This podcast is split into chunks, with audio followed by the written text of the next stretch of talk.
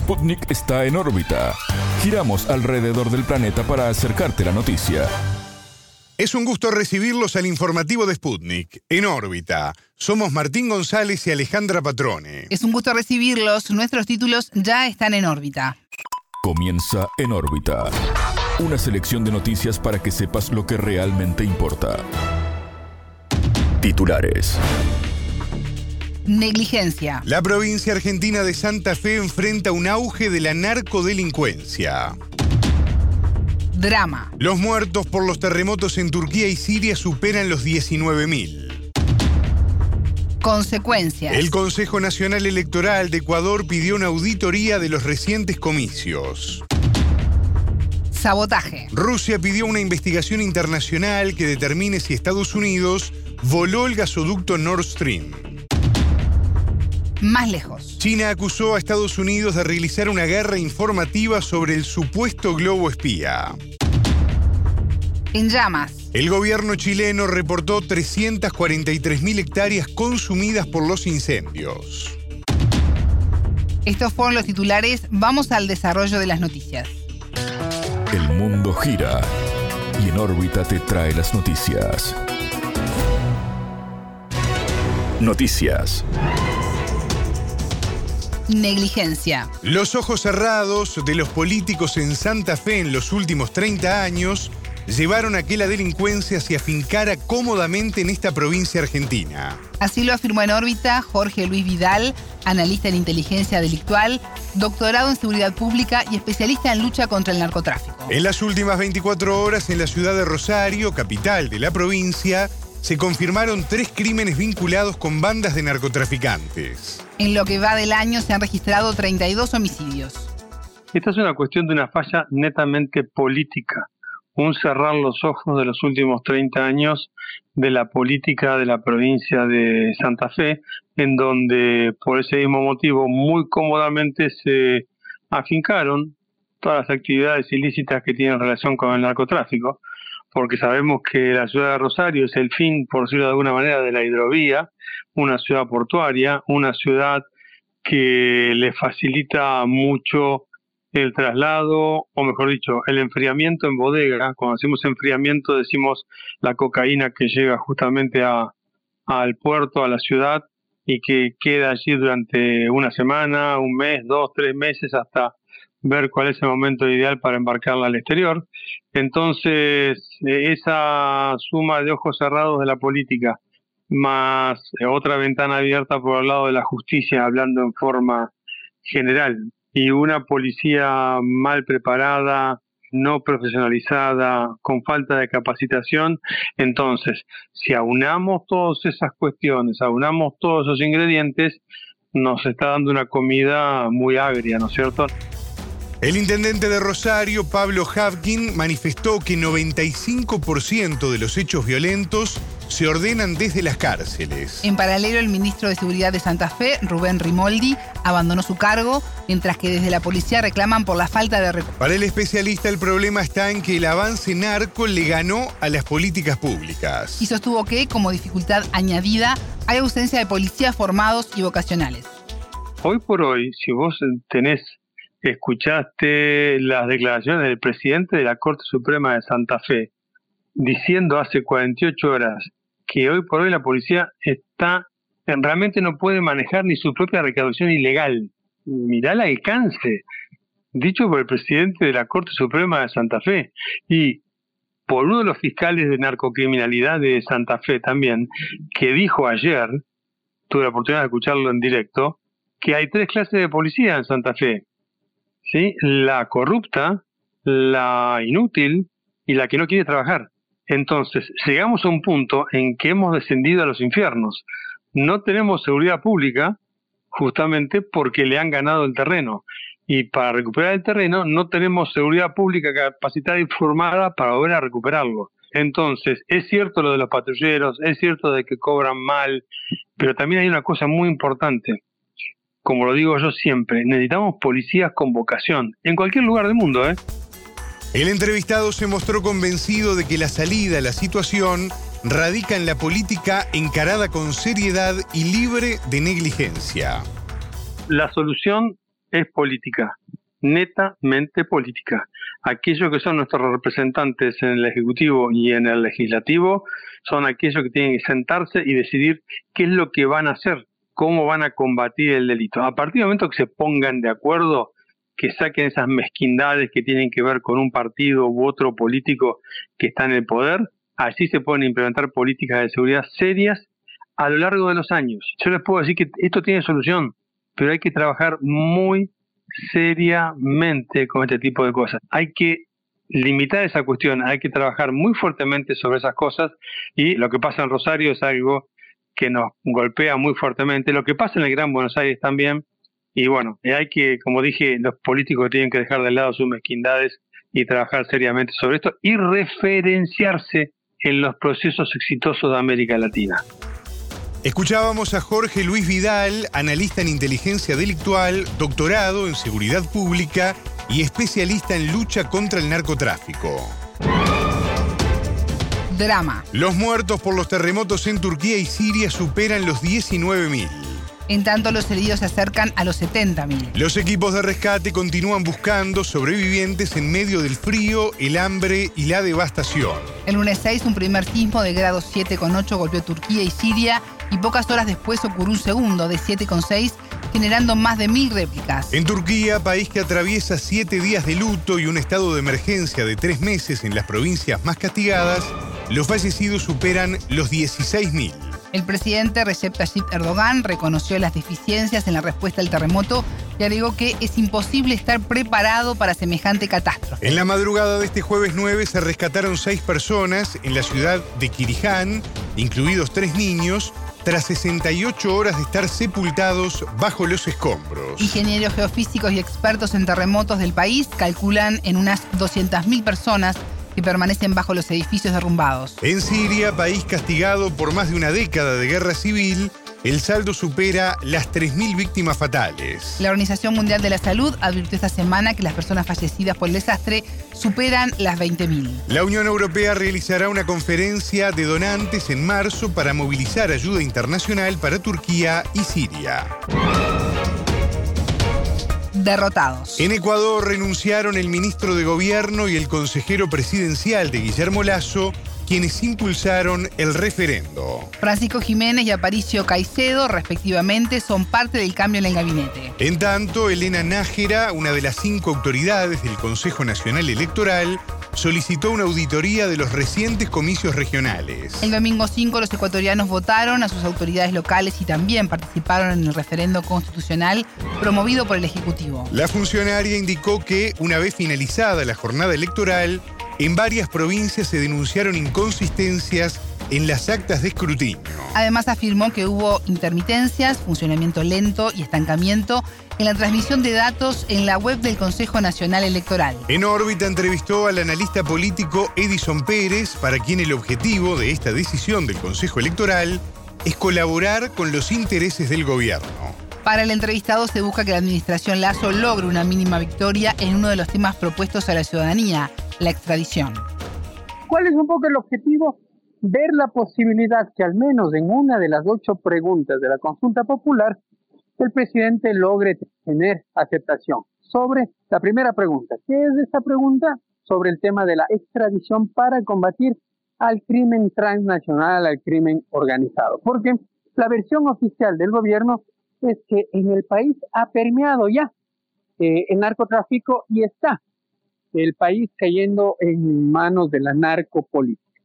Digamos, no tiene las pruebas necesarias como para mantener ese discurso. Y de alguna manera lo que buscan ahora es también desviar la atención alrededor de el rotundo no que le dio el pueblo ecuatoriano en la urnas.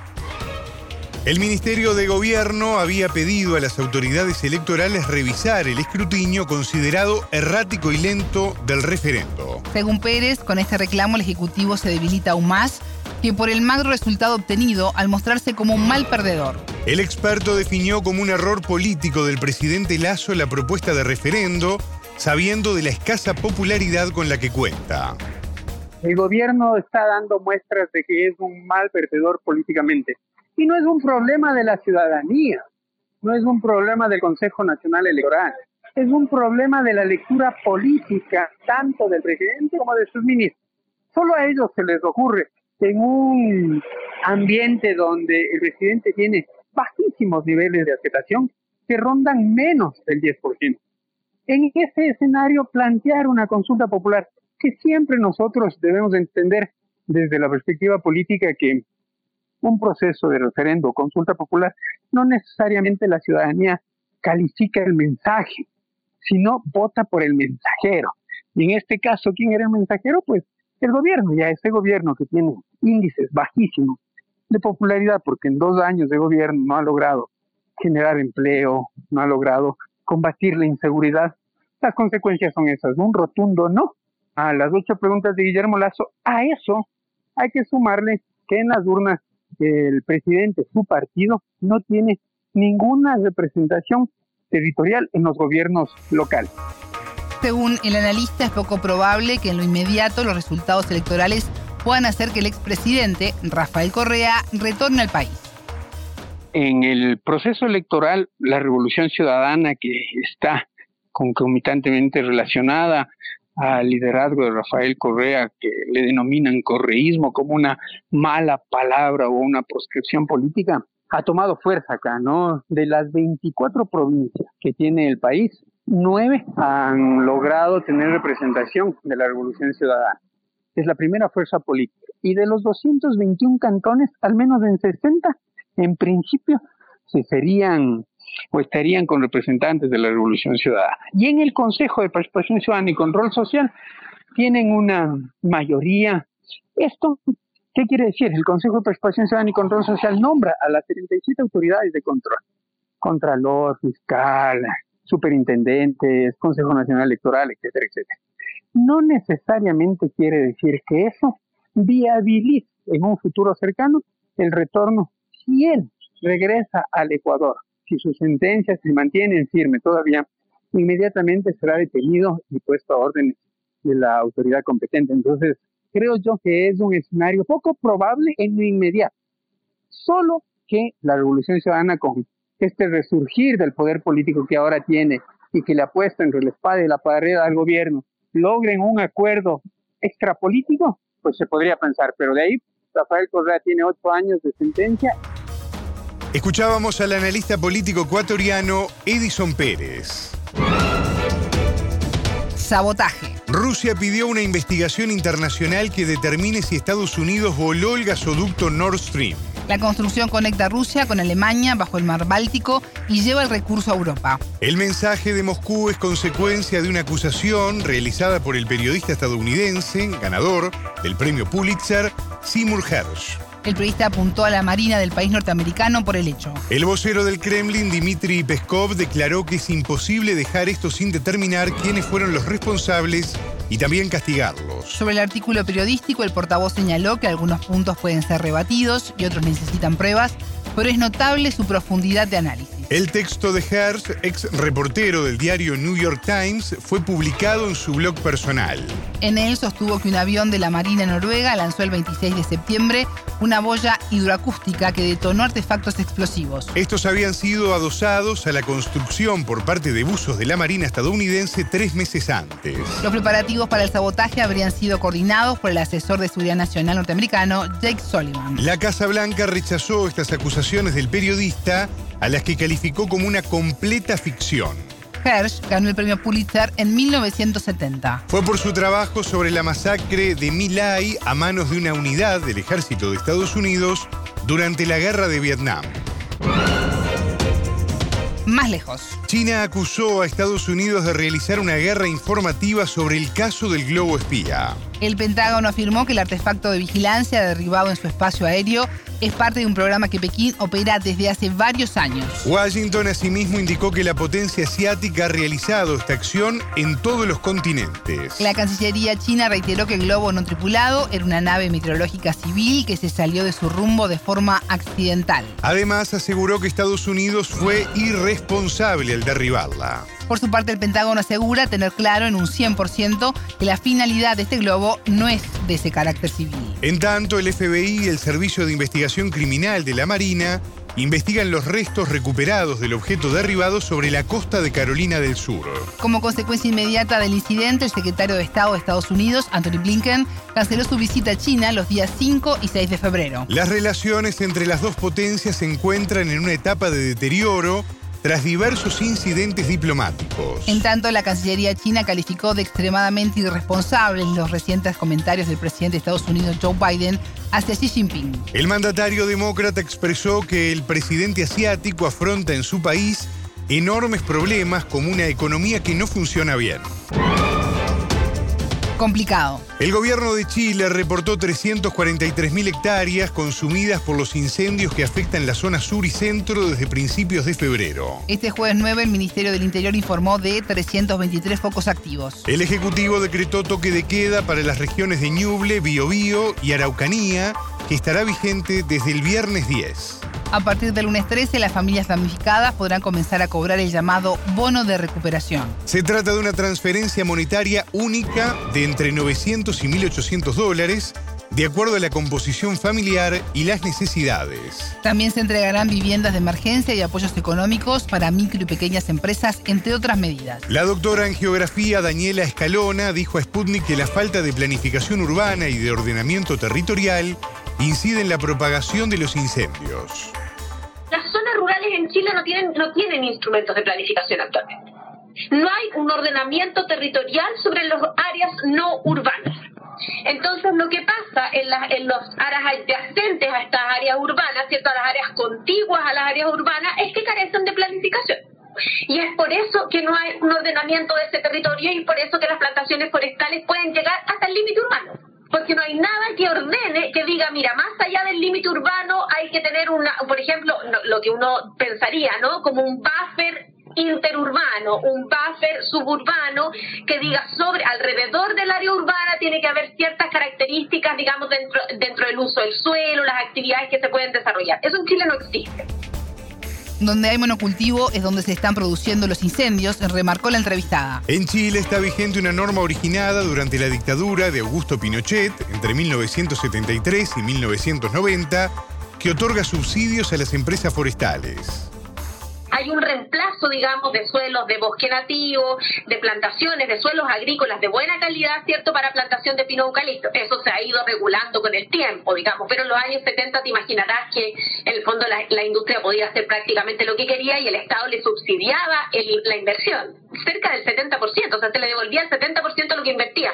De pocos años hay una política que las plantaciones forestales tienen que estar rodeadas por bosque nativo, como una suerte de, como biombo, ¿no?, como una suerte de, límite, pero eso es hace muy pocos años. O sea, la mayor parte de las plantaciones forestales están, digamos, los pinos tal como tú dices, hasta, prácticamente hasta el límite urbano, hasta el fondo de la quebrada. Es decir, el suelo privado en Chile, el, el que es dueño de un suelo, ¿cierto? Tiene libertad prácticamente de hacer lo que quiera en el suelo según un estudio de la Universidad de Chile y del Centro de Ciencia del Clima y la Resiliencia, el riesgo de incendios crece si se cambia el uso de los suelos para la actividad forestal. Esto porque facilita la disponibilidad de biocombustible de forma extensa, continua y homogénea, dice el informe. Otro de los aspectos que eleva el riesgo de incendios son las condiciones climáticas efectivamente nos estamos enfrentando a una modificación de las condiciones climáticas históricas o conocidas. Te fijas, el clima, para determinar un clima tú necesitas 30 años, pero en los últimos 30 años